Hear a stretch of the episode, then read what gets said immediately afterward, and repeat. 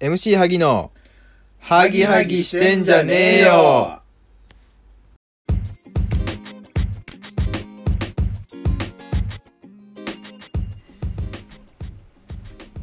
はい10月26日火曜日の午後10時19分でございます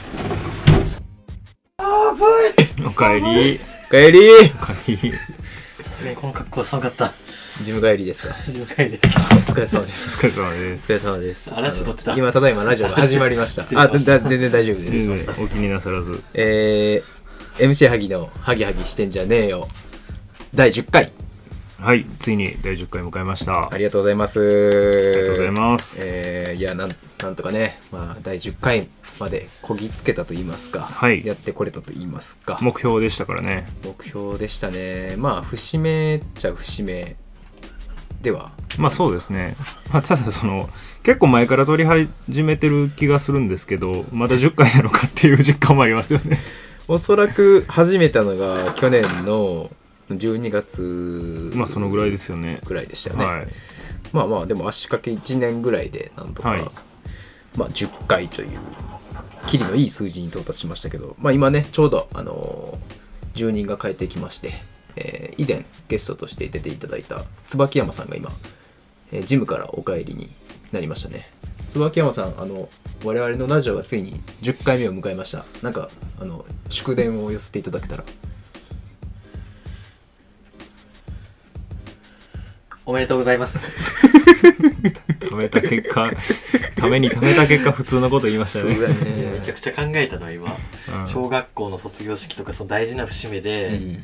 偉い人、はいまああのー来賓の人たちがなんて言ってたかなって思い出して、ああはいはいはい。のー貯めた結果おめでとうございますってみんな 言ってた。まあそれは言うよねそれはおめでとうございますまあ確かにね。ありがとうございます。ありがとうございますあのこれまでにもねあの数多くのゲストの方に出ていただきましたけれども、まあ、振り返ってみれば第1回が、えーブルースケンさんああ、そうでしたね。確かに。屋根裏で収録あをあ、したそっのか。がそうですね第1回で、はい。で第2回はい。第2回のゲストはおそらく竹にああ、ワインの回かなでしたよね、うんワインとおすすめのデートスポットを考えるっていう、はいはいはいはいはい。本当あの企画を考えずに行った結果ちょっとね、はいはい内容に乏しいラジオになってしまったうんどうでんでもすけど,、いいコミュニティラジオの内容でしたねで第3回も確か竹兄と、はい、えー2021年ラジオっていうのをやりはまいしたはね、いはいはいはいあれが年明けぐらいでした、ね、そうでしたそうでしたはいはいで第4回が、えー新潟からの資格ああ岸健岸健岸健兄さんに、はいえー、ズームで登場していただいたはいは回があって、えーその後が、えー前編後編に分かれるうん第5回ジェンダー会ですかジェンダー界ですねその時はおそらく谷氏さんでしたああ谷さんあとあの椿山さん椿山さんも当時はあの違う名前で確か晴美さんはるみさんって名前ではるみさんって名前で椿山さんは登場してましたよね確かジェンダー研究家っていうはいはいはい確かそんな感じでした、結ね、構盛り上がったんですよ、はい今はい回は。でちなみにいまだに再生回数的には第1回と、うんこのジェンダー第5回はいはいが結構あ、そうなん。トップに来えーてますね。ななん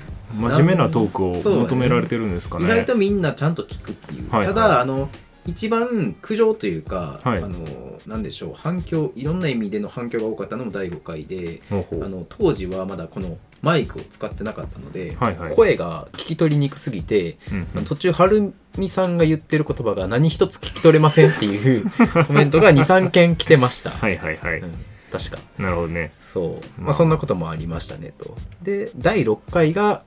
えーっとダニエル・アリさんだったかな確かの第6回ダニエル・アリさんあダニエル・アリさんで第7回もダニエル・アリさんあ怒涛のあの確かガソリンスタンドの話をしましたよね。えーでその後第8回この間がまあ結構ゲスト勢ぞろいでダニエルもあーはいはい椿山もいて、最後にブルース・ケンが帰ってくると。ああブルースケンの彼女ができた日そうですねあ。あははブルース・ケンに彼女ができました、お祝いしましょうっていう回が第8回だった。はいはいで、その後第9回、最新回が、えーアフロ小松さんっていう、はいはいまあ、うちのうん10人、はい期8待人の目ホープですうんねホープの8人目の方に登場していただいて、今回10回目ということで、まあ、実はですね、今回は、まあ、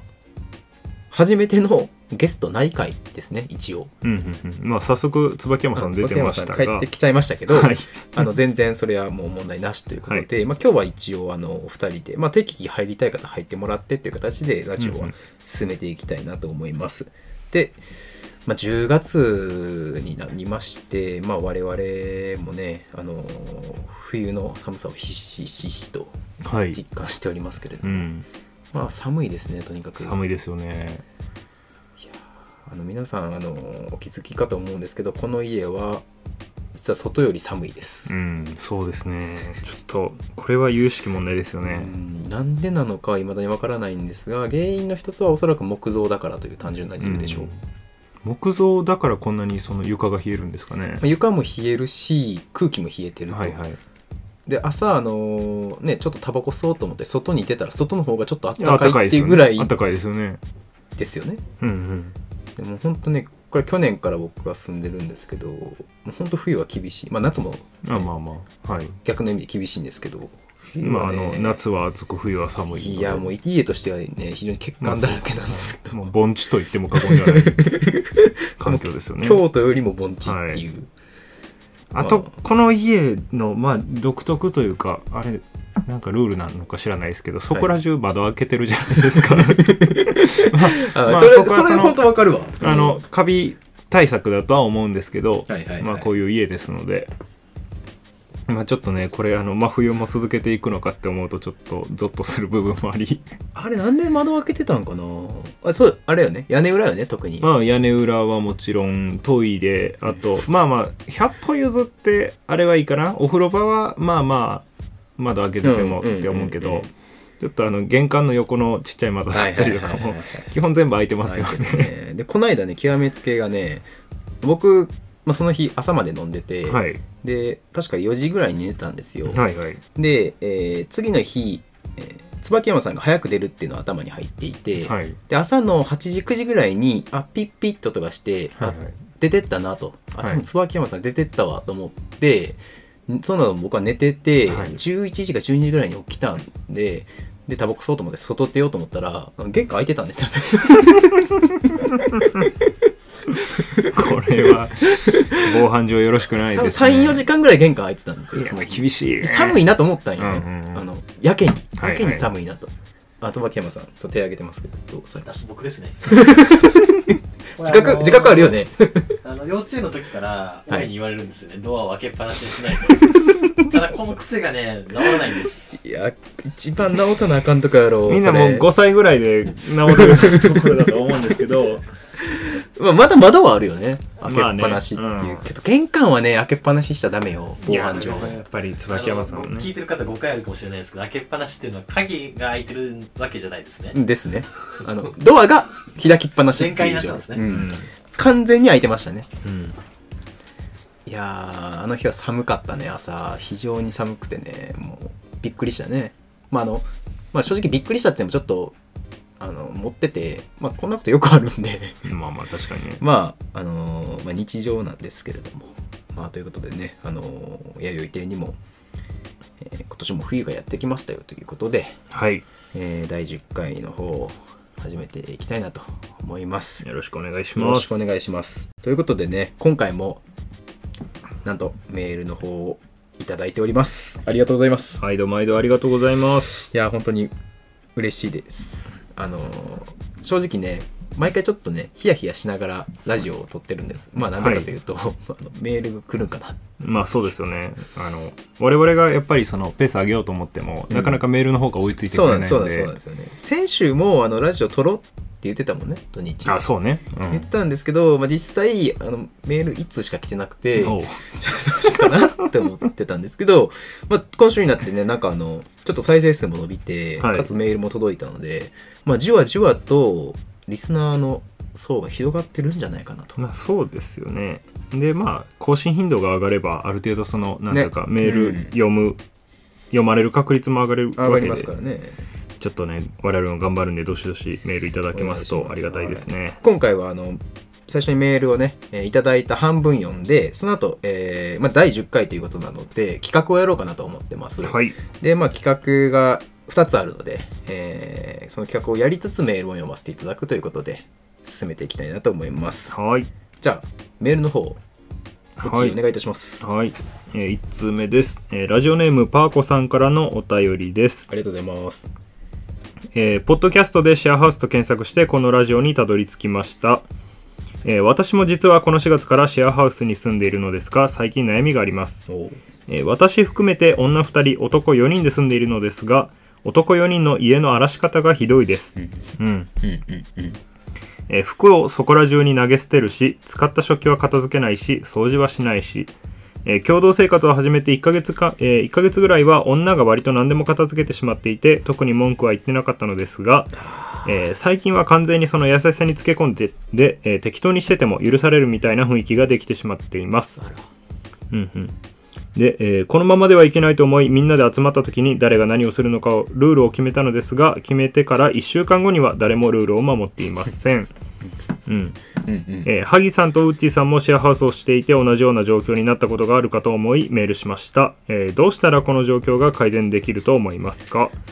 ありますね解決まあ、解決方法はまあそうですね、まあ、まずはラジオ、ねえーメールありがとうございますありがとうございますところでパーコさんはい。まあ、あの、家の、じなんていうか、家事だったりとか、まあ、いろいろ、まあ、誰かがやらないといけないこと。うんうんで結局、誰かにしわ寄せがいってるよね、みたいなところは往々にしてあると思うんですけど、ああります共感できますね、はいまあ、我々はやっぱり、最近の家事はもっぱら、あの、スマブラうんで決めそうるすところが多いですかね。まあ、スマブラをやって負けた人がそのタスクをうん。やるっていうそうですねあのまあスマブラ知らない方にも一応念のためお伝えするとスマッシュブラザーズ X という、あの Wii のうん時代のゲームを我々スペシャルじゃない方はねい、そうですね最新じゃないやつを今我々もドハマりしておりましてでそれでえーっとゲームに負けた人間が何かしらそのゲームをする前に決めた家事を、に当たるといううんところをもう義務付けてますので、まあ、そこで、まあ、ゲームに負けましたっていうその比重にはその家事をやらないと後でぐちぐち言われますの言わでれるよね、はいまあこの被害をもまあ被害じゃないけど 被害って言っちゃったあまあスマブラで一番負けてらっしゃるのはウッチーですよね、はいままあまあまあそうですね目下まあ連敗中僕連敗中ですよね、はいまあ、あの9月のテーマも「スマブラ負けない」っていうふうに書かれてましたけど、まはいあ、でも結構割と合理的じゃないでしょうかまあその家事の時間っていう面で言うと、まあ、実際に家事してる時間よりもそのスマブラしてる時間の方が長い ので合理的とは言えないんですけど効率的でもないと、はい、ただその誰かが何かをやるっていうところの義務に対する納得感っていうのはすごい、うんあるねなんか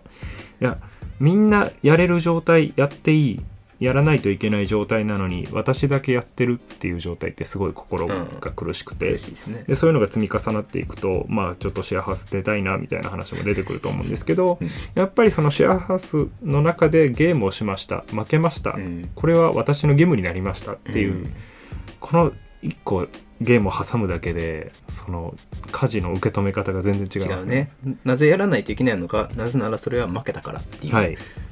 まあ、非常に、そうですね、まあ、分かりやすいと言いまはい、すか、恨むならゲームに負けた自分を恨まないといけそうなでい、すねもうやりたくなかったら強くなれっていはいうだけなんで、まあ、あのパーコさんのシェアハウス、まあ、状況をちょっとね詳細は分からないんですけど、はいま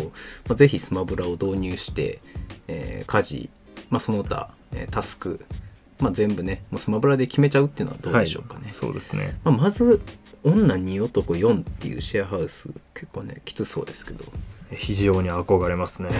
まあ、テラスハウス感はありますけそどうですね我々やっぱりテラスハウスだったりとか海外ドラマのフレンズに憧れがちですから憧れがちですね、はいまあ、女性は結構必須要素ではあるんですけど、はいまあ、夢が叶わずですね今のとこまろずですねまあけ多分これおそらくまあもともと知ってる知り合い同士でやってるんでしょう、はいはいまあそうでしょうねじゃないと成り立たないみたいなとこあるとは思うんはいですよ、はいそのテラスハウスみたいにうまくいくことなんてまあそうないじゃないまですあか、まあはいイケメンと美女ばっかり集まるわけじゃないじゃないです かそれはまあそれはね確かにね切り口として一つ、うんうんまあって考えるとまあすごいなとは思うんですけど、はいまあねすあの男どもが片付けない問題っていうのはまあどこの家も一緒やなっていう、まあそうですねまあ、我が家は男しかいなないんで全員片付けないんですけど、い、うんまあ共感できる部分は多くあるとそうですねまあ他そのまあスマブラ以外に解決策があるとするとそのなんでしょう自分自身の中でのそのうん耐えられないポイントを下げていくっていうことですかね。ハードルをそうですねあのまあ例えば代表的な家事の例だと家の掃除とかがあると思うんですけど、はいはいはいまあ、そこがそうですねやっぱり常に綺麗な状態でないとうん辛いなって思ってる自分がいいるとストレスが溜まっていくばっかりなのそうねで、そうねまあ、ある程度汚い状態がそのもうデフォルトなんだっていう受け入れ方をしないと、間違いないです、 はい、まあ、極論だから綺麗好きな人は住むなってことですよねまあ冷たいこと言うと、んんあの まあ A 型は住まない方がいいっていう、まあそうですねちょっと綺麗に暮らしたいんであればうん、綺麗なシェアハウスなんか10人住んでて10人とも綺麗にするってまあありえへんと思うかまら、まあまあそうね、あ、あのお互いに個室があるのであればまうんうんうあん別問題だとは思うんですけど、うんうんまあ、我が家みたいにあの共用スペースしかない家とかね、はいまあ、それもちょっとどうかなとど思ううんかでとすけどは思いますが けどまあそういう場合はねもう綺麗好きな人は花から住まないっていう選択肢を そうです持っねておいてと、まあ、冷静になってうん住むか住まないかを決めていただきたいなとはい思います、パーコさんありがとうござあいりまがしたとうございますなかなかあの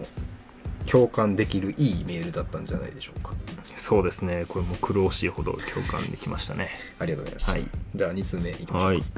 では続いて、えーラジオネームバキバキ妖精さんからのお便りですバキバキ妖精さんはい、えーこんにちは短い秋が終わって冬を感じさせる冷たい風が吹き始めましたねお二人はいかがお過ごしでしょうか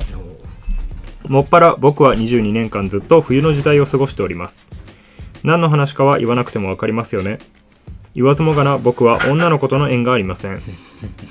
しかもばっかりやんけなんなん集めちゃってるんかなこのラジオはねまあ続けてはいはい、えーしかもこの世の中あってどうこうよりも LINE でのやり取りが全てを決める時代と言っても過言ではありません、うんまあそうだなえー LINE での立ち回り方がうまい男が可愛い女の子とお付き合える僕はこんな事例を幾度となく周りから聞いてきました聞きますね、うん重要なのは LINE のやり取りでも分かっていても LINE の会話は本当に難しい、えー僕が苦手なのは会話を続かせる適当な相槌の打ち方ですあうんうんうんあ、はいはいえー例えば今日は、えー女の子が「今日は楽しかったね」と送りますで、えーバキバキ妖精さんが、えーそうだねまた行こう」と返します、はいはいはいそうすると、えー女の子からはもうただのスタンプが返って くる、うんまあまあまあそうそうだね、そうそうね、他の例も出していただいていて女の子がまた今度「えー、〇〇行こうよ」とか例えば映画行こうよとかだと、えーバキバキ妖精さんは「いいね」って返してしまう下手かで、まあ、また、その、女の子はスタンプで返すと。ははい、いはいはい、えーこんな感じのやり取りを1万回ぐらいしてきた気がします、えー相手に会話を終わらせるスタンプを打ち込まれないようにしなければいけない状態で絶好のスタンプアシスト相槌を打ってしまうのです、なるほどねなるほどあともう一つ苦手なのが誘い方です、はいはいえー女の子を食事やデートに誘う時どんなセリフがいいのか分かりません今度どこどこ行こうよって軽い感じで言うのが一番無難なのは分かっているのですがどうしてもどこか軽い男感を自分で演出するのが嫌なんです、えー萩さんとウッチーさんは LINE のベスト誘い文句をお持ちですかご教授お願いいたしますああまあまあまあわ、うん分かりみが深いっていうやつですね、はいこれがいわゆるバキバキ妖精さんバキバキ妖精さん、あはい、りがとうございますうん私もあのちょっとねバキバキ童貞のファンで すからちょっとこれはいいいいラジオネームですいいラジオ非常にですねまあ LINE の相づちいやまあ正直これは全男子が悩むところじゃないうんそうですよね僕自身その LINE に関してはあの例えば絵文字を使ったりとかっていう工夫を全くしないはいはタイいプなんですけど、まあ、面倒くささもありはいあとはまあ恥ずかしさもあるっていうとこうんうろんで、うんどうです ?LINE まあ相づちね、まあ、いいねってでも僕も使うけどねいいねってまあそうね終わらせにかかるタイプのいいねと、あはいはいはい何言ったらいいか分からんからとりあえずいいねっていうパターンありますよねあるよな とりあえず一回リアクションしとかなのそう時そうそうのそういいねありますよねそうそただ「いいね」って送った後には何かしらその会話を膨らませるような、次の会話につそうそうながそうそるワンクッションはあるはずなんですあよ、ね、るはずそう多分そこをやってないんですよねでこのあの例えばそうその次につなげる「いいね」やったとしても例えば、まあはいはいお互い結構既読つく早くつくはい LINE あるじゃないですか、はいはいはいそのあ見てるなって時に、はいはいでなんかなんか女の子から LINE 来ます、はいあこれいいやんってなって「いいね」って送ってその後にさらに続けようと思うんやけどちょっと悩みますやんその、はいはいはい何書くか。はいはでいその「いいね」って押して、ね、次のこのフレーズを考えてる時にうん相手からしたら「そのいいね」の後帰ってこうへんから、はいはいなんも今夜になってスタンプポンとされた時の絶望やねはいはい 今僕、うん今ここで売ってたのにみたいなはいはい売っててへんだけやのにみたいなはいはいわかりますねあれきついよねきついねだからそうですねまあ今の話から伺えるのは「まあ、いいね」っていう文言はその一つだけで存在しうると いうかそそれだけで成立する言葉ではないんですっていうところですね。それを相手も分かってるとは思うんですけど、もういいねはもうなんか9点ぐらいのそうでさそうそうそうそうそうそういいねでさまではい打つと、はいまあでさじゃなくてもいいしもう浮かんでないのであればもうデサだけ送ってしまってもそう そうそういいねほやからとか さなんか続ける接続詞を入れそうってすいくといいますかねはいなんか入れた方がいいんじゃないかなっていう、仮に女の子目線だとして、まあ、いいね単体で来た時に自分も何返していいか分かんないですもんねまあそれはそうですよね、うん、それスタンプ押しちゃいますよね僕も女の子から、まあ、例えば気になってる女の子から「はいい、いね」って来た時結はい構きつない 結あきついきつい これ逆もしかりよね構しんどいよね女の子からの LINE がめちゃめちゃ面白くない時ってうんきつい絵文字一つとかうさんきついよね「いいね」とかさ「ハート」とか来た時とかハートはまだいいか、まあまあ、まあ、ハートは気持ちあるもんね、うんうんまあそうね難しいね、まあ今そういう時代やからねうんそうねでやっぱ LINE ってそのどこまで気色荒れるかっていうところのせめぎ合いやとは思うんですけど、うんうん宇宙はどこまで気色なれますそれはそのなんでしょう関係性によると関係性にもよるしそのキモくな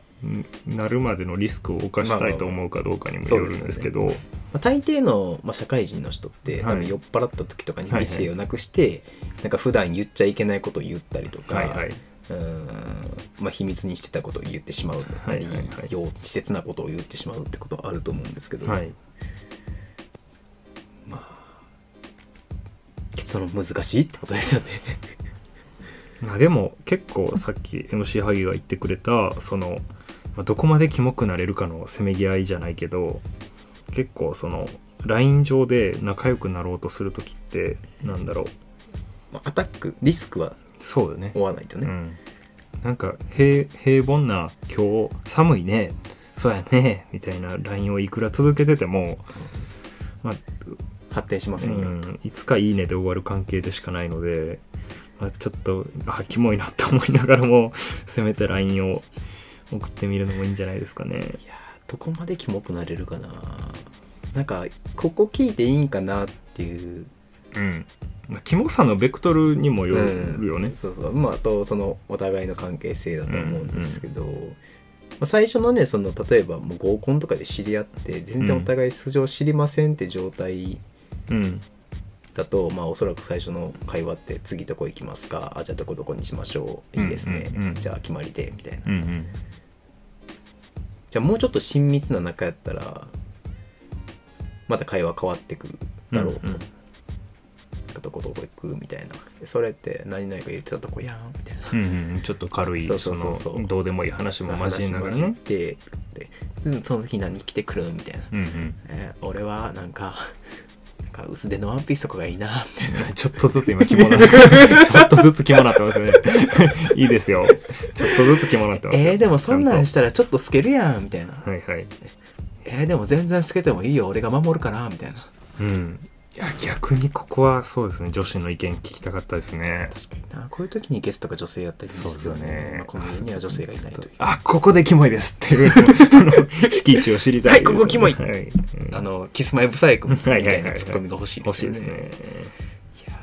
これちょっと一旦その男女で語ってみたいですねはいはい。こういうそうですね。文面上のキモさうん。人間はどこまでキモくなれるのか、はいはい。まあ、それとか、まあそもそもなんか普通にやってるラインって、はいはいはいその関係性を築く上で意味あるのとかうさ、ん、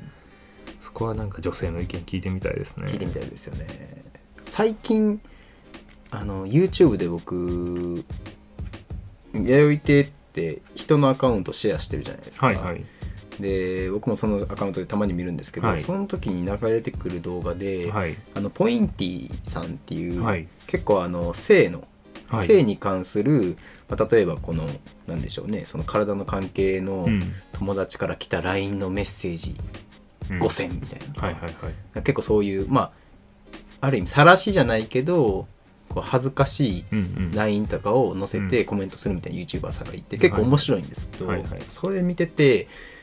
なんか自分もなんか誰か友達に言った時にキモいこと言ってこれ YouTube とかに流されるんちゃうかなっていう新たなリスクが最近発生してるっていうのを知りました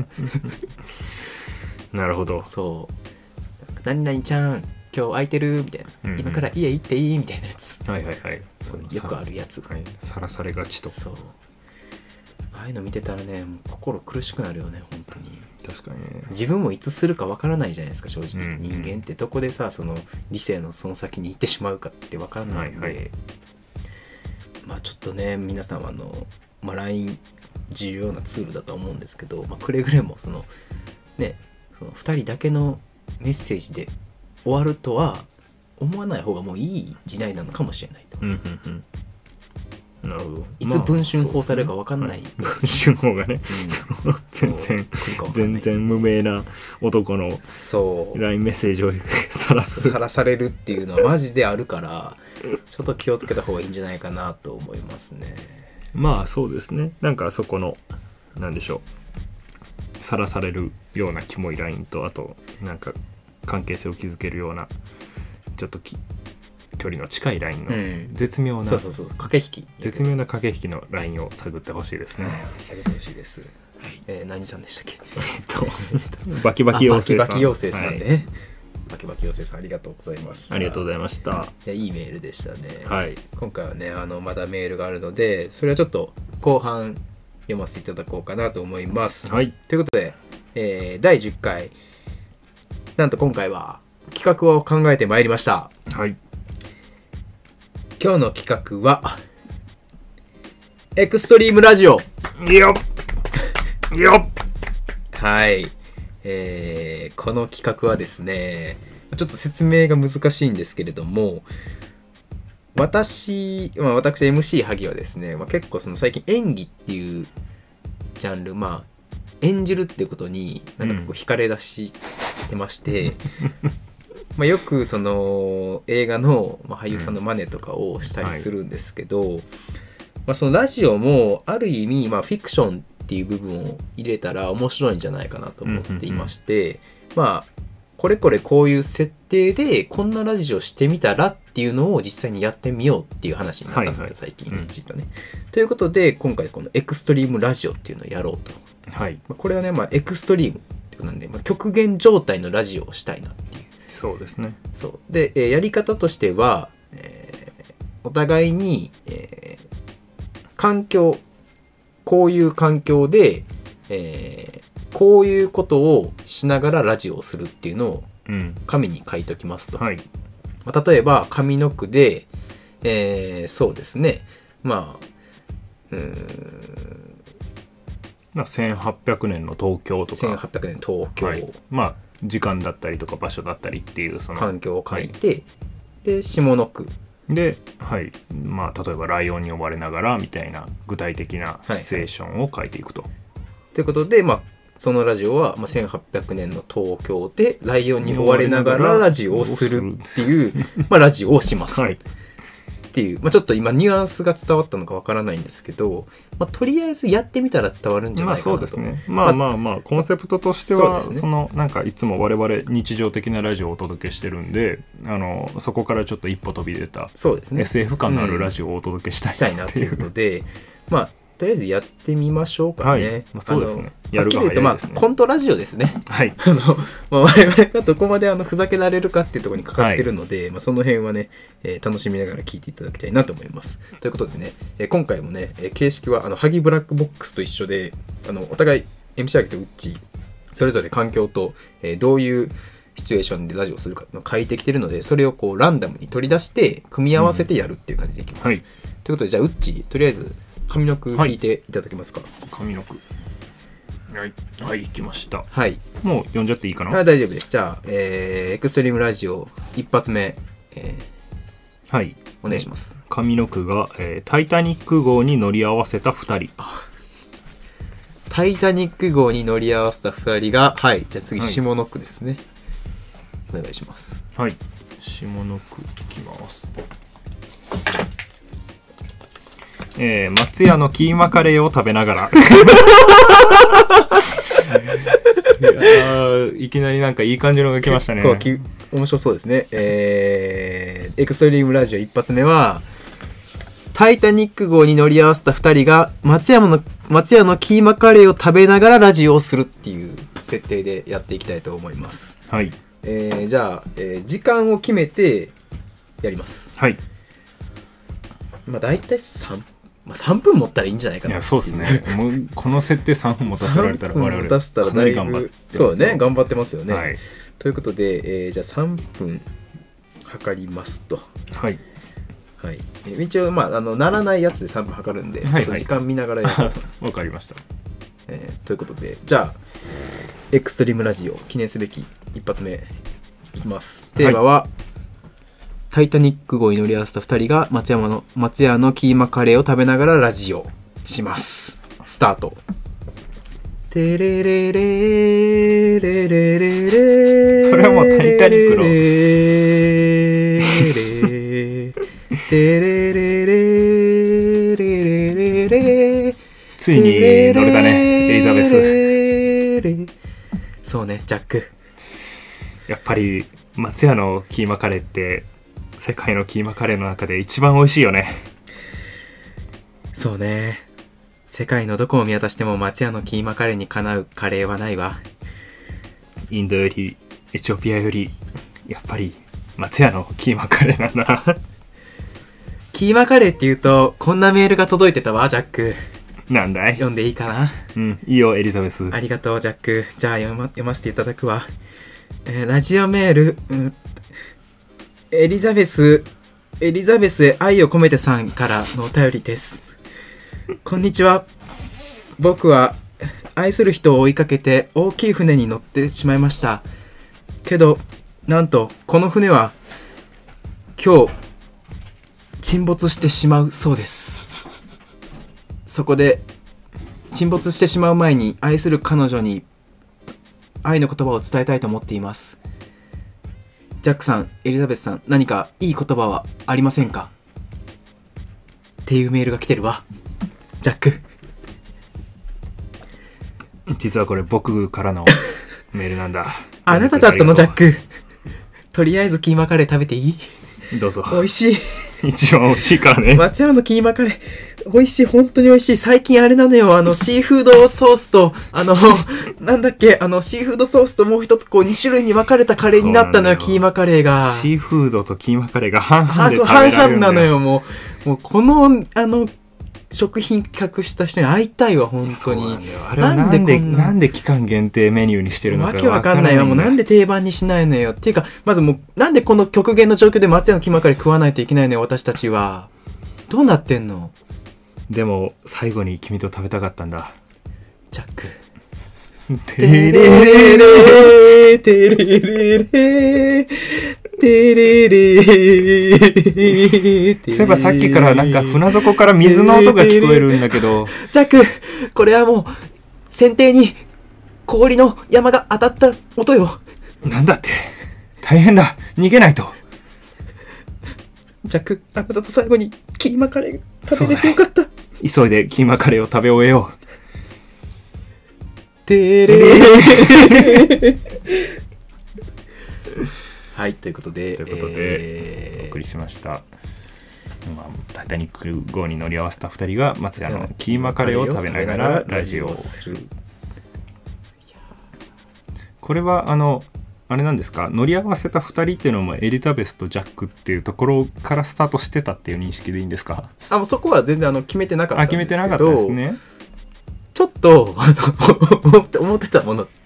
まあ、違ったんですけど若干違いましたね結構でもあのやりたいことは多 分こういうこ とそうこういうことだと思うんですそうよいうことなんです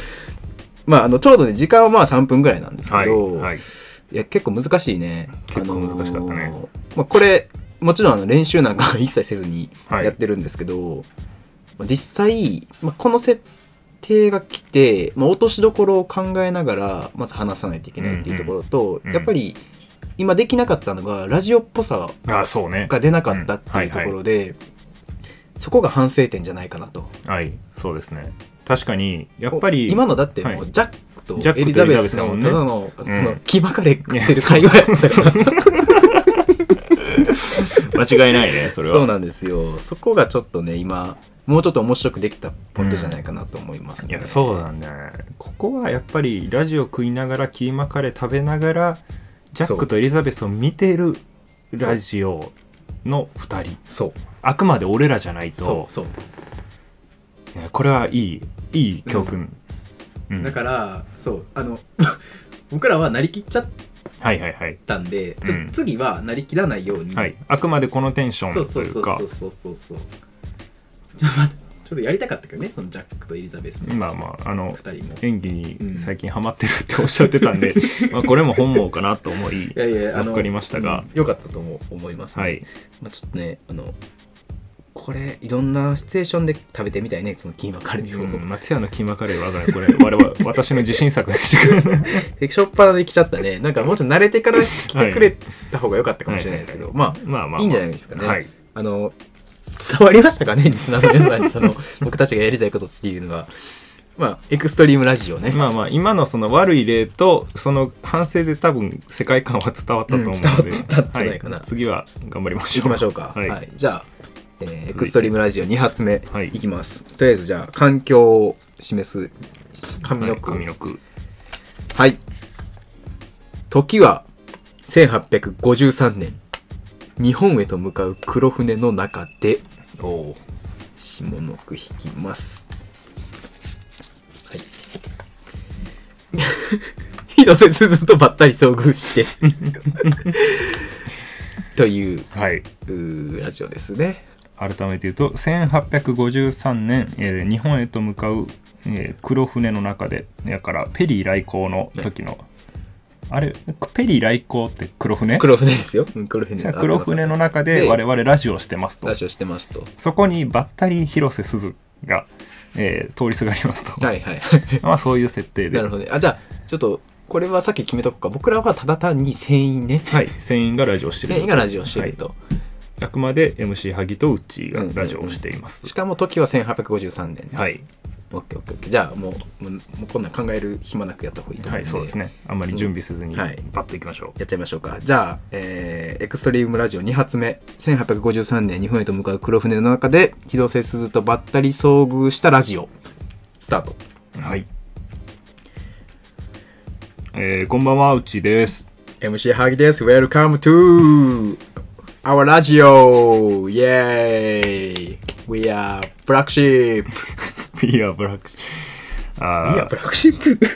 はいということで始まりましたそうですねまあ今回10回目ということでえっと前回とは場所違いまして黒船の中から、えーお送りしてお送りしておりますいつもありがとうございますはい、はい前回はまだおそらくハワイの北側ぐらいからお送りしてたと思うんですけど、ついにねあの海流に乗っかりましてそうですねえー、未だ未開の地ジパングへと今我々は向かっておりますとはいなどうやら、はいジパングという国は何やらその黄金がおうおう、ゴーン、ゴールド。ゴールド、いやはい。ゴールドいろいろ埋がまあっるてるらしいでなすんね。と、私聞きましたよ。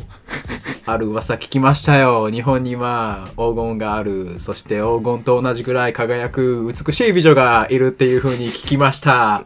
うち、どう思う ね。あなたイタリアの人でしたっけ そそんな、そんな、吉萩、そんな、なんでしたっけ イタリアあの。私、あのイタリア系のいや、聞いてきました。そう、あの、アメリカで、あの、聞いてきましたね。あの、ジローラモ的ジパングに向かう、 向かうと、あの、お黄金と一緒に、黄金ぐらい輝いてる美女が一あ緒そうに手にですね入るっていう話はい聞いたよ。だから我々今、開国に向かってるんだ。あ、そういうことだったんですね。そういうことだよちょっと我々、船の目的だったりとか、いまいち見えてキャなプかテっン、キたャんプテですけど。ン、キャプテンキャプテン漂流者がいるぞおっと、ここで、えー緊急生放送。えーなんと、この船に漂流者が、えーやってきたようですね。えーあ、そうですね。ちょっと、でえすーっと、釣り上げてみましょうか。はい。あお願いしますはい。いや、今、上がっております。まあ上がってます。これは、上がってきましたね。あれ、鈴広瀬じゃね広瀬すずですあね。れ、広瀬鈴じゃねあれ、広瀬すずですね。これ、広瀬鈴ですよね。あの、アリスの妹の。アリスの妹の。ああ、生で見てもやっぱ可愛いですね。ここは、まだ日本ついてないよね。いや、そうっすよね。くっついてないよねってことは、広瀬すずさんも、船で渡航中だったのかな途中っていうことなんですかね。そもそも、え広瀬鈴は日本人ではない。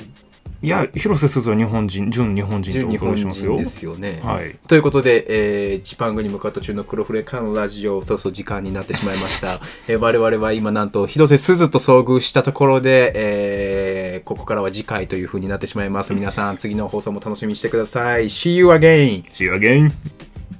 い、ということで、えーエクストリームラジオ2発目、1853年に日本へと向かう黒船の中で、広瀬すずとばったり遭遇したら、ラジオ。いうん。やこれ難しいね。ねえまだまだ伸びしろがある。伸びしろあると思うねあの、まあ、勢いだけで今やりましたけど、はい。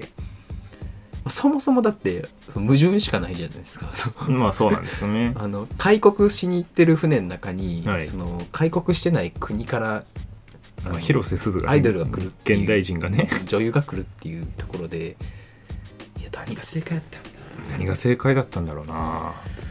ただ一つ言えるのはあの鈴広瀬は間違いなく正解ではなかっ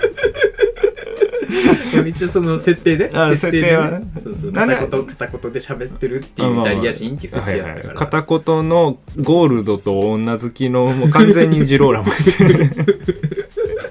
あそんな感じでいくんやと思ってちょっとうん乗っかろうとしたんだけど恥ずかしさがまたちょっとうんあたよ勝っちゃったね。まあ、アメリカの船にね、イタリア人が乗ってるってのはまあ違和感ないかなとう思んっまあたんだけどまあまあまあこれ難しいね難しい相変わでらずす。ね。けどまあ、い良かったんいじゃなやですかまあまあそのなんというか伝わっもう、もうリスナーの皆さん分かったでしょ、うんその僕らがやりたいことって、こういうことだよっていう。このラジオ1回を通して徐々に成長していく我々を楽しんでいただけれ楽ばしんでほしいねですよね。ということで、じゃあ、もう気を取り直して3発目いき ましょう。あ3発目いきますいきいっちゃいましょう。もうどんどんいきますとりあえずいっちゃいましょう。もうこれ、もう、あの、積むしかないんで。経験を経験積むしかないんで。はい上の句、はい、上の句が。えー1990年自分の両親の結婚式場でおお これまたむずいね。むずいねこれむずいよ絶対これ絶対むずいよはっきり言うけどこれ絶対 もう何着てもむずいからその後ろにえー服を畳みながらです ねえちょっと待ってええっと時は1990年自分の両親の結婚式場で服を畳みながらこれじゃあどっちの両親にするかってところじゃないあであすそうですねこれ結構大事ですねどっちが面白い結婚式挙げてるかにもよりますよ、ね、ちなみになんですけどあの MC 萩の両親はあのまず、まあ、結婚式人を呼んでません、二はい2人だけでやったんですけどやった場所がえタイはいのあの像の上で結婚式挙げてます、はい あの本当に全然知らないタイ人の人100人ぐらい読んで象の上で結婚式あげたっていうのだけ聞いてて、まあ、写真も一応見たことあるんですけ どあの写真もう私があ見た今ことあまりますでよね見てきた写真の中でトップクラスに面白い写真ですよまあそうなんです若かりし頃の両親がその象の上に乗ってるっていうやつですけど、ちょっとそれはそれで難しそうじゃないですか、まあそうねっちの方は普通のやつ、まあノーマル結婚式だと思っていただいてあのどっちでやる服を畳みながらにもい服をるよ畳みねながらやもんねえこれ服と畳みながらってのは僕らが服畳みながそうらってこそうとですそうそねう我々が服を畳んでます、えーそれはあノーマルでいくノーマルでいきましょうノかーマルでいきましょうかでかつここでもう一個決めときたいのがえーっとまあ自分の親っていうことを認識できてるしその自分の精神状態が今なのかどうかっていう話その、うううなんか、うそれ認識してることにしまし自ょう分のだから、まあ、簡単に言うとタイムスリップしてはい自分の親の結婚式場に行きました、いはいでそこでなぜか我々は服を畳みながらラジオをしていますっていう、っていうのでいいんじゃないですか、はいはいはいその設定でまあ、はいい、ける気はするんでやってみましょう、はいもう勢いですじゃあははいい、えーエクストリームラジオ3発目ですね、えー時は1990年、えー内山の あ内山って言っちゃった まあいいですよう今ちの両親の結婚式場で服を畳みながらラジオはいスタートです始まりました1990年の冬でございますはい MC 寒くなってきましたねあーうちです寒くなってきました本当に寒くなってきました今日はね、えーまあちょっとサプライズなんですけれども、はいえーうちのご両親の結婚式があるということであうちそれ畳み方違うよあごめんねちょちょいやでもそれロンティーってむずないノンティはねあのそ袖先折るやつ袖先あオッケーごはめいん、、ということで、はいえーまあ、今からね結婚式が粛々と行われはいる予定ですと、まあまだ自分の親現れてないんですけど、ねなんか今回の見どころとかありますかまあそうですねあのパンカー畳みに行く えっと我々の親本当に一般的な結婚式を挙げてるんですけはいどはいはいまああの自分の母親の経験談というかその自分の母親が話してる感じ、はいはいあの当時の自分はもう世界で一番美しかったって言ってるんあーで。なるほどね、まあ、やっぱりそのそこは絶世の美女が登場するんじゃないかっていうその自分の親への期待も込めてなるほど、はいなるほどねあちょっと手動かしてうち、はいはいすいません靴下ねあのあれやから2足ひあの二足で1つねこのあのユニクロの靴下またなくなってない 毎回減ってるよねこれ毎あちょっと待って来た来た来た来たはいはいはい開いた開いたは開いいたは開いいはいたはいはいパパパパ入場や入場やパパパーンパパパパーンパパああえっとおよえっと花婿さん花花嫁さんかな花嫁さん花嫁さんや花嫁あーあーおかんおかんですねおかんですあーね絶世の美女では ないまああごめんごめんちょっとまたまたねあー今言うてるやんこの畳のさ上に洗濯物おかん取ってってあつくやつねめっちゃあのいやめっちゃもういぐさつくやなんかいんぐさがつくやつね意味ないんやあーおいおいおいおいベーはいルベール取るぞベール取るぞはいはいはいおお前親父がベール取るぞはいはいはいあこれはあベール取ってしまったねあーあやばいちょっと目あったかもしれんいマジやいややばいやばいやばい俺あの言うてなかったけどあの親に存在を知られると俺が生まれなかった世界線に行ってしまうからパラレルワールドそうバックトゥーザフューチャーで見たってことは今ここにいるウッチはうん存在しないっすちょっと今バレたら俺の指先からどんどん存在が消えていってしまうからなるほどねうん、ちょっと俺隠れながら洗濯物畳むたたね一回畳んでじゃあはい僕書いとくわ、あー今ね今ご両親がね誓いの誓いのキスをねうんうんすしたねああ見たいですねしたあーすごい濃厚あー濃厚なんですねすごい濃厚な誓いなキスをして今式が終わりましたこの T シャツでねこれどこで買ったんそれユニクロユニクロマジなんぼこれ990円990円ああ自由やった自由かまあまあまあ同じようなもんかええー、この買っとくわこれ BFT シャツこれ結局誰のやったんこれそれはねあの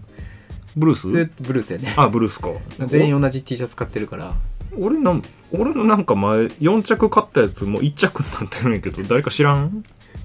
これね多分ねあのダニエルがね持ってたねラニエルかな、うんあのこれはあのラジオとか関係なくガチなんやけど俺の BFT シャツが残り1枚なんやけど4着買ったのに4着買ったのが1枚なんだけ今ど1ちょ着になってるとっとあれ便利だから返してほしいなっていうところですねはいえー、エクストリームラジオはい3発目、終わりましたね1990年ウッチーの両親の結婚式場で服を畳みながらラジオはいこれはもうただの実況やったねそうねうんいや今回は逆に1回目の反省であるラジオっぽさが消えてしまっ消えてたてねたね消えてなんか試合実況みたいな感じそうねあのただただ結婚式見ながら服畳んでる人 やっぱ2つまでは同じ並行して何かできるかもしれないけど3つ目のラジオっていうのは頭に留めておくのは結構難しいねラジオまず僕らは何か勘違いしてたかもしれないラジオをするってなんなんやっていうああ確かにねうんまあそう考えると一番ラジオっぽいことって何でもメール読むじゃない、まあメール読むか、うんやっぱりメールは必須なんだなどっかでメールを入れるはいはいはい確かにまあ1回目はそれがねなぜかそのジャックさんからのお便りだったからはいはい変な方向に行ったけど分かったわ別にこれその場にいる必要ないやんうん例えば、うんあの我々は今3つシチュエーションやってきましたけど、そのまあはい黒船の中にいたり「タイタニック」にいたりしましたけど、まあまあ、かんシチュエーションというよりかは、うんこういうことが今ラジオしてる時にありましたよっていうので、なるほど例えばラジオメールで来るとかね、たうんあうんのうんうんうんあーラジオメール何々さんからの頼りであなんと今ウッチーのご両親の結婚式が行われているそうですみたいはなははいはいはいマジみたいなウッチー言ってたそんなんみたいな、はいはい忘れてたみたいなトークテーマがこれになるってっことねてなった方がまあやりやすいのいやかもしれ確ないかにです確ねかに確かにそれはそう3回やって気づいたねそこに でも多分僕それをやりたいんじゃないよねまあやりやすさそとうそねうまた実際にやりたいことっていうのはで結局3つのもまだ落としき落としきってるないどころかその、まあ、落としどころ探そうともしてないうんただただこなすことに必死でですすよね、まあ、もう一回やってみるかあと1回あと1回やる1回メール挟 む1回一回メール挟もうか一回メール一ちょっと旦メール挟みましょうちょっとすいませんあのコテコテだからねということで、えーエクストリームラジオ、え3発やりましたけれどもいかがだったでしょうかとりあえず休憩を兼ねてメールの方を読ませていただきます、はい、まあ、ちょっとねあの話してる側聞く側双方にとってちょっと厳しい時間が続いたと思うのでこの辺でね一旦そのはいまあちょっとね、うんあの皆様のリラックスして聞いていただけたらなと思います。お口直しではい、うっちお願いします。すはい、えーラジオネームもうもくちゃんからのお便りです、もう、ももちゃん。えー深夜ラジオ的な感覚で聞かせてもらってますえーヒップホップという切り口で聞き始めたのですが今では2人の、えー軽妙なやり取りを聞くのが目的になってしまいましたあおーりがとうございますありがとうございます。いやそもそもヒップホップの要素ゼロだしダニエル・アリって誰な、えー誰ってなったしリスナーのひろこさんは絶対相談相手間違えてるし、えー全編ツッコミどころしかありませんが、えー流しのガソリンスタンドマンの回とかは声出して笑いましたありがとうございま嬉す、しいですね。えーこの絶妙なゆるさを提供してくれる MC はどんな人なんだろうと毎,、えー毎回脳内で想像していますえーテレビや YouTube と違ってラジオだと話している人の姿形がわからないのですがラジオ歴7年の、えー私の直感では最近のおしゃれ社会人感を出しているイケメン2人が話してるんだろうな合ってますよねまあね。以上はいすいませんごめんなさいええちょ、え、何言ってんのえまあまあまあちょっと訂正するとしたらえー、しゃその最近のおしゃれ社会人感っていうのはよくわからないんですけど、うんまあまあ、まあ何例えばその無印男子みたいなやつ想像してるのかなその、爽やかな、はいちょっと服とかも、ね、そのイケてるブランド着て、はい香水とかつけちゃうやつ想像してるかもしれないんですけど、まあ、そこは違いますよとはいあのーちなみに MC 萩はまあ自称ではないんですけど自称ではないんですけれども、一応父親がですねあの、はい僕が生まれた時からずっと自分はブラッド・ピットにだと言ってますとはいはいはい父親がですよはい MC 萩の父親はブラッド・ピットにですと、父親がブラッド・ピットに似てると似てる自称して自称してるます ので、ので、あのもちろん僕もブラッド・ピットにの、あのゴリゴリ武骨系イケメンです。なるほど、はいなるほどまあこれがラジオのいいとこですねあの想像してみてください。あのはい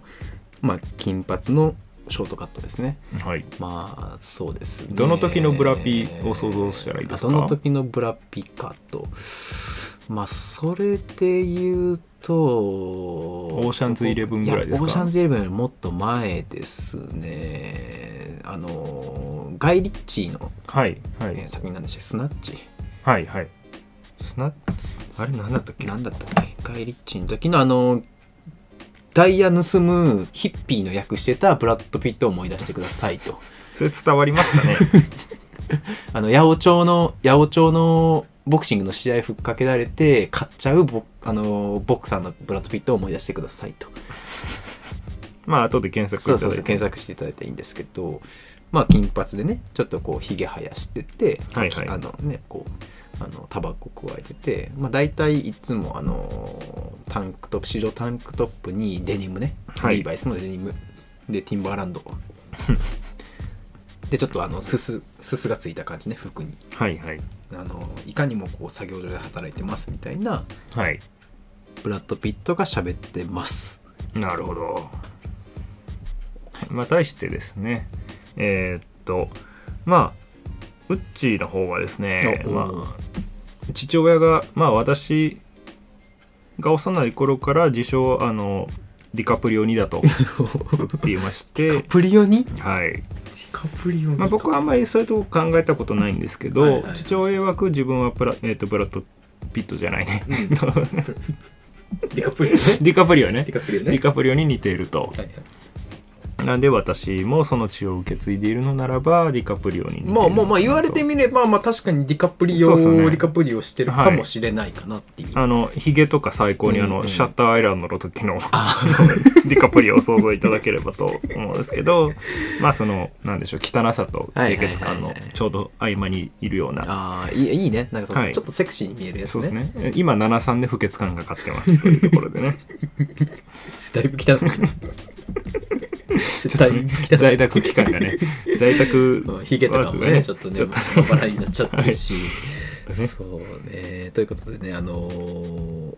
何でしたっけラジオネーム、誰さんでしたっけラジオネーム、えー、盲目ちゃんなので盲ね目ちゃんはいそのまま目をつぶっていただい てあのいただいて、ラジオの方聞いていただければと思います。あの、もちろんこの声の通りのイケメン2人でお送りしていますと。あの、皆さんね、あの、もし、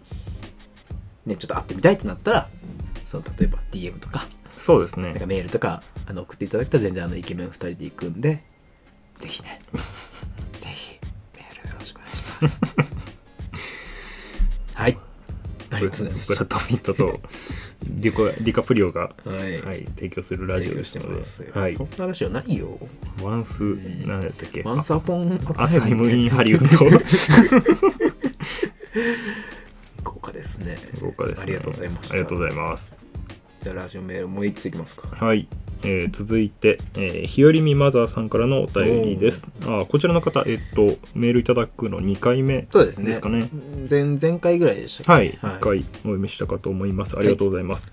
えー MC 萩さん、ウッチーさん、えー最近ラジオの更新ペースがいいですね。おえー1ヶ月の間に2回も新しいエピソードが出てびっくりしました。 ありがとうございますあ。りがとうございますよく聞いていただいてはい、で第8回さっき聞きました、えーブルース・ケンさんおめでとうございます、えあーーはい帰ってきて即報告してるのがツボでした、えーというか彼女いる人たちって他の家のメン、えー他の家のメンバーに紹介する決まりでもあるんですかえーシェアハウスだから家に彼女を連れてくること自体ハードルが高そうなんですが、えーその辺どんな感じなんでしょうか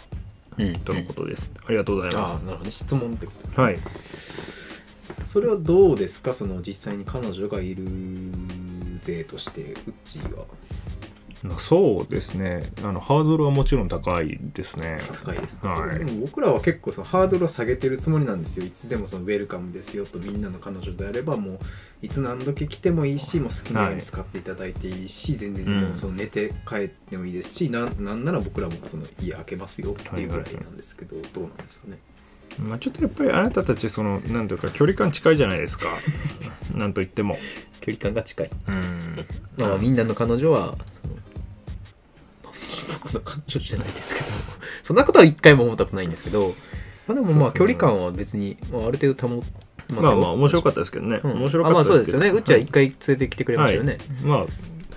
あれでしたよねえっと連れてきた日に即みんなでスシロー行きましたよ行きましたね行きしました行きましたみんなで男8男7たはいはいはいあれ業務用冷蔵庫が先来ほどた日のと同冷じ蔵庫を運んだ日でしたね運んだ日に来ましたね「お疲れ様って言ってそうそうそうそうスシローを食べてであはははは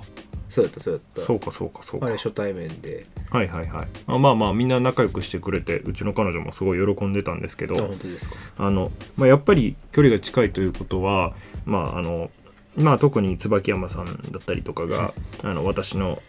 あることないことを喋る可能性が高いっていうと ころでまあそこが大きなリスクですねあとちょっとそのなんでしょうシェアハウスメンバーとちょっとなんか下手したらちょっといじられてるぐらいの彼女を見るのも、はいはいはいそれ考えたらゾッとするのでああそれはいじり倒される可能性ちょがあっるとねか彼女いじられだしたらもうかわいそうだね僕はなんどう対応したらいいか分かんないんでちょっとそこは避けないとなっていう思い強いですねでも弥生亭メンバーの彼女になるなる女性ってはいもういじられにも対応できないといけないんじゃないでしょうかっていうところは、まあそうですねただいかんせんやっぱり一般人なんですよねそうそうそうなんですよねの感覚うんうん感覚我々はやっぱりある程度その異常といえば異常な のでは男8人でこうやって暮らせてるわけなんですけどあえて一般人なん確かでに ね確かにそこを一緒にしたらあかんのかは確かいにね、まあ、でもみんなまああの彼女ができたことはまあ結構割とちゃんと報告しまあ、てちゃくんとれ報ますよね告しますし、その残りのメンバーが承認しないと、あの家として承認、 彼女を承認しないっていうルールがあるん で、まあ、今んとこ承認されてるのって正直な話よ正直な話、はいはい厳密に言うと、はい、いないんじゃないかなと思ってるんですけどそまあの 確かに、 8人全員がはい、ベストこの子最高この子も彼女でいいよって、まあ認めるっていう話もおかしいですけどまあ、そこの、なんていうか、前提としておかしいんですけどそこのなんていうか、あの意思決定みたいなのを改めてやったこともないですしね。ないですね、はいないですないですもちろんそんなねあのあの人の、ね、人様の彼女をその品定めするようなことは あの断じてこれまで一切してないですけれども、ねまあまあ、ただあのルール上ルール上 はあくまで我々が承認しないと彼女は認められないというルールはありますただそのルールが実行されたことはありまなせんいですねという状況ですね、うんまあ今ねその8人中4人はい実際に彼女がいますので、はいまあ、みんな幸せそうですし、まあ、結構割とその、ね、出来たてほやほやのカップルも2組ほどいますし、はい結構ねその旗から聞いてたらねその付き合いたてのなんかうんいい感じのうんうんデートとか聞くよね、はいはい確かに椿山さんとうか、んうん爽やかなとかはいまあまあ一方でまあもちろんその聞いててえそんなことあるんやみたいなこともありますけど、はいはいまあデートの内容も人それぞれですかね10人いれば10人、結構違うデーねトしますしあの自分にはない感覚だったりとかがあって面白いですよねなんというかあえこの段階でこここまで進むんやみたいなああはいはいはいそのあいペ二回目でみたいな2回目でもう1回目でそこに何か旅行入れちゃうみたいなや つ2回目なのにそこみたいなでそうですね、はいはいはいなんかまあその盛り上がり方だったりとあかーそうね、まあ違うよね、うん、ペースあとはそのお互いのそのプライバシーにどれだけそのなんだプライベートなゾーンにどれだけそのし侵食してるっていうと言い方があれかもしれないけど、違うよねそこも、うん、なんかまあ、依存してるかしてないかとかうんってそうそうそういうまあいろいろ勉強になりますね。なりますね、はいあの彼女いない勢4人としてはあの勉強になってますし、はいあの着実にハードルは上がってますねも ちろん あの今後そのどんな子を連れてくるんやっていうなんかわけのわからないプレッシャーとはいはいはい。戦ってます、なるほどね。はい確かに。で別に戦う気も戦う必要もないなと思ってるので、はあのー全然急いでもないですし、うん。まあねその辺はうまいことしようかなと思うんですけどいや結構難しいですよね確かにこのタイミングだと難しいだろうねそもそもシェアハウスしてる間にその恋人作ることが性なのかっていうね、まあまあまあまあそれはねうん、僕はそう思いますけどね皆さんねあのなんかうつつ抜かしてるみたいですけどいやでも愛愛ですから、まあ愛ですからね愛ですからうん皆さん口揃えて愛ですからっていうかもうらねねシェアハウスは愛を止めれないですからそうねなんですよね。そう、そうなんですよ。友情は愛を止めれないっていうね。これ非常に僕は感じました、この1年。友情は愛を止めれま せん。これはいろんな意味含まれてますけども、はい本当にね。そうなんですよ。やっぱ愛ってね、すごいよね。愛やからって言ったらね、何でもまあいねけちゃうもんね。そうね一番便利なそのシェアハウスの予定 断る時かもしれないですねお前なんでこの日、い前から言ってたのになくなっ予定入れてんのって。デートやね愛やねこれは便 いや確かにって。利 もう何も言うことないねん何も言うことなくなるからねあれね、腹立つよね、本当に。いやでも本当に心から そう答えてるからちょっとでもその愛やね愛やからにかまけてる部分もありますよね正直、まあねちょっとその予定の重複とかをあんまり考えずにあいけるいけるって言っちゃうようなことは結構あるんですけどそこねもうちょい考えてもらいたいかなとまああのやり手の中ではあのね恋人ができたりとかあの誰々と遊びましたみたいな結構割となんでしょう共有してると言いますかそうもでちすねろんまあ多分各々言えないこともあって言ってないこと部分もあるんでしょうけど、まあほぼ聞いてるんじゃないかなとそうですね特にねる程ま度あ椿山さんブルース犬あたりなんかはねもう全部うん逐一報告してくれるんであの楽しく僕らも聞いてますとうん勉強にもなってますしねうんはいまあそんな感じですかねはい、あありがとうございます、りがとうございまひす。よりみまささんはい、なんかリスナーとしてなんか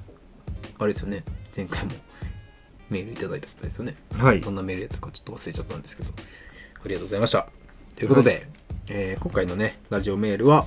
えー計4通はい、ありがたいことでですねどしどし応募いただけますと、どんどんどんどんあ送りがったいでてすください。あのね、ラジオメールは、えー、はぎ .radio.katte.gmail.com の方にメールいただければね、えーいつでも、えー読ませていただきますので、はい、ぜひ送ってください。これ Spotify とかにメールアドレスは載せてるの？あ一応載せてますよ。あの、あー Spotify の、えー MG ハギのハギハギしてんじゃねえよの概要欄とかにもはいはい、貼って概ます要欄し、に、はい、一応まあ最近ツイッターも始めたんですよね。おう MC ハギのハギハギしてんじゃ ねえよ公式ツイッターをはい公始めたん式ツでイすッけタどーが、はい。いまだに、でも多分3投稿ぐらいしかしないのかな。はい、まあ、ちょっとそのあたりも皆さんチェックしていただけたら、いろいろとその告知事項があるかと思うので、まあ、ぜひ、えーメッセージなりしていただけたらなと思います。はい、ありありがとうございました。がとうございました。ということで、えー第10回ラジオの方も終盤に差し掛かってきましたけれども、今日の企画、エクストリームラジオ。あともうちょっとチャレンジさせていただきたいなと。これリベンジです、そうね。このままではちょっと終われないっていう、はいところもありまして、はいはいあと2回ぐらいその二回ぐちらょいっと納得いくところまでたどり着くなって思ったらやめたいなとはい思いますじゃあうち引いてください、えっとこれはどうします先ほどの反省だと、はいラジオのテーマが、はいえっと例えばラジオネメールの内容がはいこの今から弾くエクストリームな内容っていうところの案が出てますけどあでもね多分それやっちゃうともううん現代でしかないんで、まあ確かに我々でしかないんでやっぱりもう そそこのテーマにも入っちゃうっていうのでやりましょうその世界の中に入っちゃうはと、いやっちゃいましょうはっいていうね、まあまあまあまあそこはもう我々の技量の問題だと思うんではい、じゃあ上の句、えー戦国時代関ヶ原の戦いのえー最中これやりにくえーお互いの持ち歌自慢が始まった まあもはやラジオではない気がするんですけどまあやりましょうかねえーじゃあ始めますちょっと待ってくださいこれあなあなたのお題ですよね、はいはいはいちょっと私今あの全くそのシチュエーションが頭に浮かんでないんですけど、じゃあもうこれだけ覚えておいてはい、とりあえず我々は、えー戦国時代関ヶ原の戦いの最中にはい、ラジオを始めましたとはい、でラジオしてたんやけど、うん突然うんお互いのその歌える持ち歌自慢うんが始まっちゃうって いううんじゃあラジオからある程度脱線してもいいってこと いいってことですねなるほどはいということで、はいはいえー始めたいと思いますエクストリームラジオ第4発目ですね、はいえー時は戦国時代関ヶ原の戦いのさなかお互いの持ち歌自慢が始まったラジオスタートですぴょんぴょんさあ、えー、矢が飛び交う中始まりました MC 萩のハゲハゲしてんじゃねえおよお危ない危ない危ない第10回目の放送となりますすいませんちょっとあのそうですね作戦の都合上ちょっと声を小さめにさせていただいておりますう内衛門その刀傷はどうしたちょっと先ほどねあのあっちのあの明智の 方に明智はこの時代も死んでるか明智は 明智は明智はもうやられてる明か智は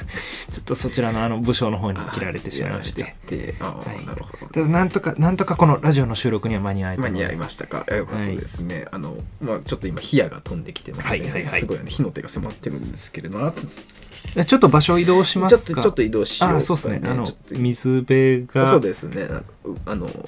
騎馬隊ち騎馬隊ょっとすり抜けてあそうそうですね騎馬隊の行くのをちょっと待っでて、ははいいはといいうことでねまあ始まりました関ヶ原ラジオの第2回目でござはいまいす、関ヶ原ラジオねえ1回目はねあの選各地のあの選挙区をお伝えしていたんですけれども、まあ、ちょっと今回はそんな余裕もなくちょっとお互いにあそのうそうそう瀕死の,、はいあの重傷を負ってしまいましたので、はいまあ、あのちょっと命の瀬戸際でお送りするラジオになるかとそう思いですねまあちょっとこうういった状況ではあるんですけどある程度あの選挙についてもあの、はいなんていうかご説明まあ、させ説て明いしたなだけれがばらということで、まあ、ちょっとね今あのちょうどあの伝書鳩が来まして、はいはいあのーあれですねラジオ伝書はい ラジオ伝承ラジオラジオ伝書鳩が来まして、はいはいちょっとあの読ませていただこうかなと思いますね。はい伝承バトでやり取りしてるのに、はいラジオが収録できるはい。あえーラジオネーム、えーイエス徳永さん。イエスとかなさんはいありがとうございます。えーせんえー最近、えー心残りに思うことがある、うーわしは死ぬ間際にも自分の好きな曲を歌いたい。おー歌って死にたいのである。うーお二人には持ち歌があります かというメールが来ておるが、もうもうすでに肩の傷は腎臓に到達して。まあ、こういったねあの我々の状態だからこそ死ぬ間際に歌い歌いたたいい持ち歌自慢というところでですね、 GM もあるじゃろう、まあ、そういうのは。まあ、そうですね私が死ぬ間際に歌いたいのはですね浜田省吾のあのもう一つの土曜日ですかねそれかぶっておるの じゃ。わしと、わしも歌いたいんじゃよ。それは、あちょっと今徳川の動きに、あーえーいい変化変化がありましたねこちらあの扇の陣形を変えましてえーそうですね亀の陣形に入りましたあねだいぶあの、縮こまった選挙そうですね一旦ここはは様子を見てから援軍のあの動きを待とうというな話るですほかど、ねなかなか事態が動きそうですけれども、とりあえず一曲歌わせていただけんかの。お主の持ち歌は何じゃ わしの持ち歌は、うんビーズのいつかのメリークリスマスじゃ。戦場のメリークリスマスじゃなじゃあ行くぞよ ゆっくりと12月の明かりが灯り始め慌ただしく踊る街よ誰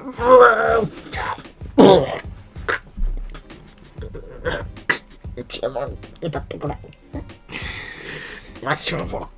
う長くない。じゃあお主がビーズ歌ってるとこすまんがやっぱり私には浜田省吾を歌わせてくれ言ってくれ。夕べ眠れずに泣いていたんだろういい声。彼からの電話待ち続けて最後に歌えてよかった。はい、ということで、エクストリームラジオ4発目、えー時は戦国時代関ヶ原の戦いのさなかお互いの持ち歌自慢が始まったラジオ、はい。いかがでしたでしょうかなんかかなりね、厳しい戦いでしたね、これは。そうですね。いや、これ難しいですね。厳しい戦いでしたね。ちちょょっと、萩左衛門、萩左衛門の喋り方とその死に際の感じ、ちょっと、まあ、聞きながら、その、あなたがやりたかったことはこれなのかなと思いながら、やってましたけど、ちょっとね、僕、正直、ちょっと今満足したよね。いや、楽しそうやな ちょっと感じたでしょうん、ちょっと、あ今回今、MC 萩がやりたかったことの中にいるなっていう。ああ感覚ありましたねいや多分ね同じ感覚共有してたんじゃないかなと思いますけど、はいはいまあまあ確かにそのやりたいねって言ってたことには一番近ういん、近形いでありまんしじたゃね、ないですかね、はい結構その可能性としてはひ見えてきたんじゃないかな、はいまあ一番洗練されたねね難しいお題の中では頑張った方じゃないですかねはい、えーということでね、まあ、ちょっととりあえず落としどころはこの辺でいいんじゃないかもなうちょとっと 一回いいのが出たところでね一旦ちょっとその傷口広げない、はいはいちょっと今後もこのエクストリームラジオはあの企画として、はいメールであのお題もいただきたいなとああ思まあって確かにいまして上の句下の句どちそらうででもすねそこはあのリスナーの皆さんにあのこういうシチュエーションでラジオしてほしいっていうのをちょっとお便りをもた、はいはいもらって我々がそれをうんうんうん演じきるっていうので、はいちょっと今後一企画として成立させていた、いきたいなとうん、そうですね思いますちょっと我々の上達次第ではありますがまあまあそこはねい温かく見守っていただけるとそこはあのもちろん技量我々のはいレベルアップも必要なんですけど、はいぜひ皆さんも、えーエクストリームラジオの、えーお便りお待ちしておりますよろしちくなお願いみしにます他のあそうですねやつってどんなものがあったのかっていうのをやってみます気かにしたい気になりましたね上の句、えーデスゲームに巻き込まれた2人最終ミッションに挑む最中世界規模でタバコ禁止令が発令された これつまりあのまあ突然その今流行りのねなんかはいデカゲームみたいなやつあるじゃないですかはいあはあいはいはいいう感じのこうんうのんデスゲームに突如として参加させられたはい男はい2人、MC アギとウッチまあなんとか生き残って最終ミッションまでたどり着くんですけど、うんうんそこで一番心のよりどころだったタバコがついに禁止されるっ世て界いうなるほどなるほど状態でラジオするっていうことでただすねデスゲームなんでそんなこと関係ないと思いますが